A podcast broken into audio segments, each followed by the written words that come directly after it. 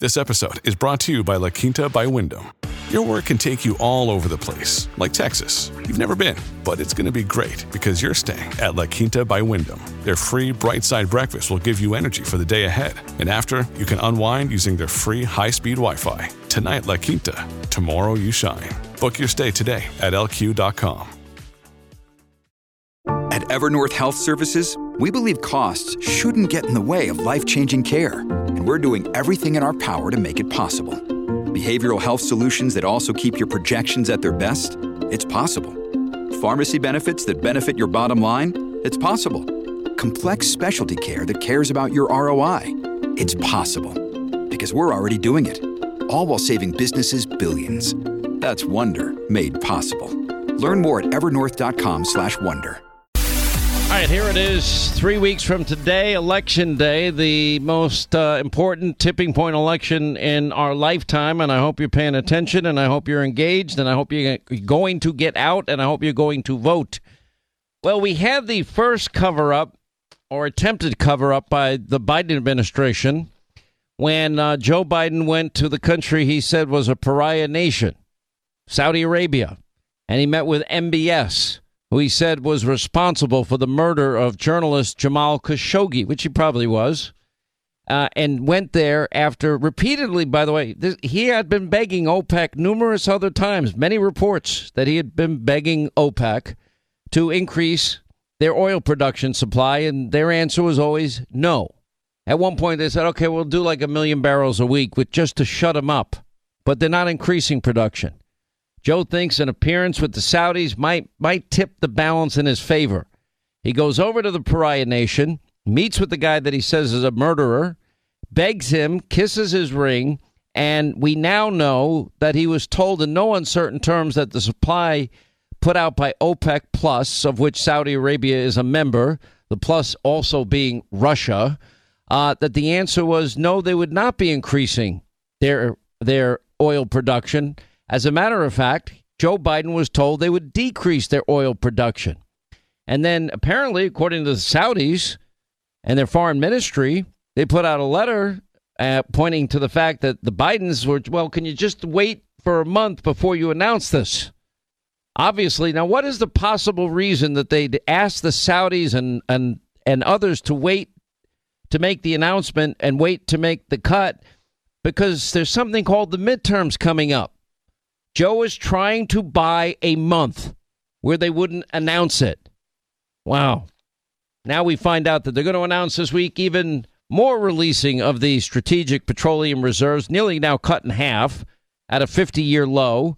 Uh, they are there for emergencies. It is not an emergency, a national emergency, that the Democrats are looking like they're going to get a shellacking in the midterm elections. That would not be defined as an emergency. But if you're a Democrat, it would be. But the fact is, Joe Biden was trying to collude with other countries for the purpose of influencing the outcome of our elections. Everybody listening to my voice right now, if you replace the name Biden with the name Trump, you know what you would be hearing from the mob, the media, and the Democratic Party collusion, collusion, collusion. Because that's exactly what Joe did here and the Saudis were a little disgusted at Joe's comments when he said that there's going to be a reassessment of the nature of our relationship with the Saudis. They had already given up on Joe Biden and had already made an adjustment, an alignment with the Russians. And it's happening. Just like Iran is now sending over troops and other military wares for the Russians to help them in their battle against Ukraine. And just like I've talked about this unholy alliance with Russia, Iran, and China that has emerged, all because of Joe Biden's weakness. And we learned this week in pretty much no uncertain terms that President Xi of China is going to take over Taiwan, and there's not a damn thing anybody's going to do, do about it. And in spite of Joe Biden saying that he'd even send troops over there, not once, but a couple of times, and has each time it had to be walked back by his own communications team. Now we find out this is a pretty interesting ask that Joe Biden was requesting, you know, that at least three. We learned that Joe Biden's White House, even though there were El Paso, Texas, was taking in a couple of thousand of illegal immigrants a week, And in order to avoid looking bad, we now have a report that the White House was asking the El Paso mayor, Mayor Oscar uh, Leeser is his name, to hold off on declaring a state of emergency despite thousands of illegal immigrants entering the city and crossing a dried up area of the Rio Grande. So the White House was pressuring the Democratic mayor not to declare a state of emergency over the city's illegal immigrant crisis that was created by Joe Biden that makes Joe Biden look that bad. Because if a Democratic mayor did it, it would look even worse. So uh, we have sources telling the New York Post, it gets even more interesting, that at least three of the eight members of the El Paso City Council have been urging the mayor to declare that state of emergency because of the thousands of illegal immigrants dumped on the city daily. They have now overwhelmed the city. Now you have, you know, a few dozen busloads of illegal immigrants sent to Washington D.C., a sanctuary city, and Muriel Bowser almost immediately calls in the National Guard, declares a state of emergency, and demands $50 million. Same thing with the sanctuary city of New York. All of a sudden, they don't know what to do. They don't have the money. They're angry. They're lashing out at the likes of Greg Abbott and Ron DeSantis and other border state governors and Governor Ducey out in Arizona. They're, they're, they're going after all of them. Uh, you send 52 migrants willingly. They signed consent forms to Martha's Vineyard. And look at the total freak out there. By the way, they were thrown out in 24 hours, in spite of the fact there was plenty of room for them to sleep because we went on you know, you can get an Airbnb. There were 120 some odd rooms, plenty more than twice what was needed for the illegal immigrants that showed up that day, but they weren't taken care of. They were brought to Cape Cod in a military f- facility. I mean, it works one way, but not the other way. Anyway, the impact of all of this is we now have broken last year's record. We're now just beginning the third quarter of this year with over 2 million illegal immigrants that have entered this country illegally. And that's only the number that we know about, not the ones that have gone undetected. And we're not even talking about the cartels using the other open areas of the border because all of the manpower is focused on Joe's illegal immigrants that are being processed and then sent, of course, with preferential treatment, no COVID vaccine, no COVID uh, test.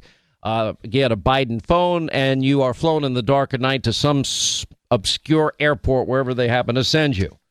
So, Joe, this is a policy of Joe Biden, and that is to get people to lie for you, get people to cover for you. Well, uh, so far, it's not working out very well for them. By the way, if Republicans get control of the House, if they get control of the Senate, they need to investigate Joe Biden's collusion with Saudi Arabia, OPEC plus nations, so and in his effort to get these countries to influence these midterm elections and the lead up to the elections. And we have a lot of news about these elections we're going to get to here. Uh, I mean, there's a real lot of news today. I mean, all over the place. Uh, by the way, even fake news CNN called out Fetterman for blatantly lying about his opposition to fracking. Fetterman said in a national television interview last week he's always supported fracking in his state. Now, we know that that's an outright lie. And we know, for example, now he's trying to back off his radical position on abortion as well and his radical support of Bernie Sanders. Uh, he doesn't really want anybody, you know, to know where he really stands. But we know for a fact that he supported a ban on fracking, a moratorium on fracking in the state of Pennsylvania. Now, in the state of Pennsylvania, it is an $80 billion industry. And uh, this would devastate the economy in the Commonwealth of Pennsylvania. It would be an unmitigated disaster. It would never work. You know, when discussing in 2016 the, the Democratic Senate candidates, they write John Fetterman, small town mayor, called for a moratorium on fracking. Reuters, April 24th, 2016. Uh, Allegheny Front, April 7th, 2016, Fetterman attacked McGinty for her record on fracking, saying Miss McGinty, along with Governor Rendell, brought fracking to Pennsylvania. I never understand why Miss McGinty wants to run away from her history in fracking. Embrace what you've done. By the way, these words fit perfectly for Fetterman. Embrace these things that you've done in your career. John, embrace that you called for the moratorium. Fetterman's, uh, anyway, March uh, 18th, 2021. But what I hope we do is we make it so it becomes eventually a de facto moratorium because the transition is going to be toward green and renewable energy. He said that as late as 2021. So CNN even called him out on his lie uh, because it's an outright lie. And we're seeing this with candidates all across the country. Pretty unbelievable. Uh, Biden, Harris, and Blinken are all going into Pennsylvania in a last ditch effort to try and drag Fetterman over the finish line in that race. Look, he wants no restrictions on abortion. You can have an abortion up until the moment before birth. Moratorium on fracking. This guy has released more convicted murderers than any one candidate that I've ever seen in my lifetime and wants to open up Pennsylvania's prisons and let anywhere from a third to half the prison population out. Guy that, by the way, supported BLM, although he scrubbed it from his website, and the Crips. There's even pictures of him courting them as well. This is a guy that wants taxpayers to pay for heroin injection sites. This is a guy that wants to sue oil companies and sue the CEOs of grocery chains. This is a guy that wants Pennsylvania to be a sanctuary state. He supports sanctuary cities and states. A guy that is mayor ran uh, followed a guy that was an innocent African American jogger, put a shotgun, according to the guy, right at his chest, called the police. The guy did nothing wrong. You know, doesn't want to debate until the last week before the election. So typical. Uh, by the way, Lee Zeldin is closing in on Kathy Hochul. So New York, it's a long shot, but it's definitely in play. Quinnipiac, three weeks before Election Day, Democrat incumbent Kathy Hochul has a slight edge. 50 to 46. Now, New York is like three separate areas. You got to look at New York City. Democrats outnumber the highest density, population density in the, in the state. Anyway, Democrats outnumber Republicans about nine, eight to nine to one. Um, when you break it down, it's it, you have Republicans supporting Zeldin, Independents now supporting Zeldin, fifty-seven to thirty-seven percent. That's big. Now they show that Hochul is leading Zeldin in New York City, 59 to 37. That may sound like a big number. It's not. The race is tight. In other words, if Zeldin gets 50 plus percent in the suburbs and and wins Long Island and wins upstate New York, and if he gets 37% in New York City, he absolutely becomes the governor of New York. 44% of likely voters have a favorable view of Hochul. That's not a good number for a sitting governor. You know, somebody said something to me last night, and I thought, you know what? There, there probably is truth to this. I guarantee you, Andrew Cuomo, and they're a powerful political family in New York, no doubt about it. Um, I bet you they have a lot of resentment towards Hochul. And if Andrew Cuomo wanted to impact this race behind the scenes, he could. Now, is that a guess? Would he do it? I don't know. By the way, you know that Jim Crow 2.0 that you heard so much about, Georgia's election law? Yeah, Democrats so pointed in their attacks, Jim Crow in the 21st century. Uh, Joe Biden said we have a moral, constitutional obligation to act. Major League Baseball refused to hold their All Star game in Atlanta because of the new law. Yeah, it turns out that um, the chief operating officer in the office of Georgia Secretary of State, this guy's name's Gabriel Sterling, announced on Twitter today uh, yesterday that 2022 early voting has broke broken every record they've ever had. Our election team reviewed the initial early vote numbers for day one.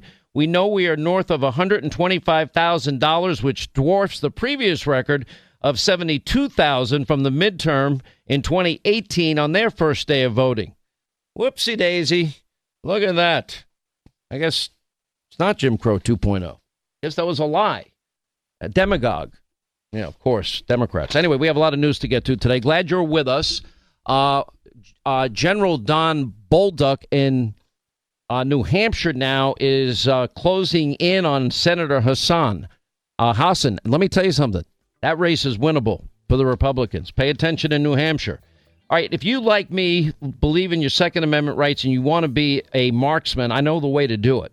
You got to get Mantis X. It's incredible. It'll improve anybody's uh, shooting in just 20 minutes of your time. 94% of shooters improve within 20 minutes. Now, Mantis X is a high tech, but affordable and simple to use uh, system. It's used extensively by a military, and the best marksman in the world is called dry fire practice. The best shooters in the world do it all the time. Anyway, what you do, how it works, you attach the Mantis X to your firearm, you connect that to an app on your smartphone or tablet or whatever. It will give you instant feedback on what you do right, what you do wrong, and how you can correct your technique. 94% of shooters improve within 20 minutes, and it's fun. That's the best part. It's a lot of fun. You're going to love it. Anyway, uh, try it at home with your friends and family. Uh, you don't have to drive to the driving range. You don't have to spend money on range fees and ammo, and you're going to get a, you're going to have the, you'll be the best shot you've ever been. Put it that way. Anyway, I'm using it. Linda's using it. She actually has become a pretty good shot. Finally, took a while, but we got her there. Anyway, go to their website, mantisx.com. You're going to love this technology at an affordable price, mantisx.com.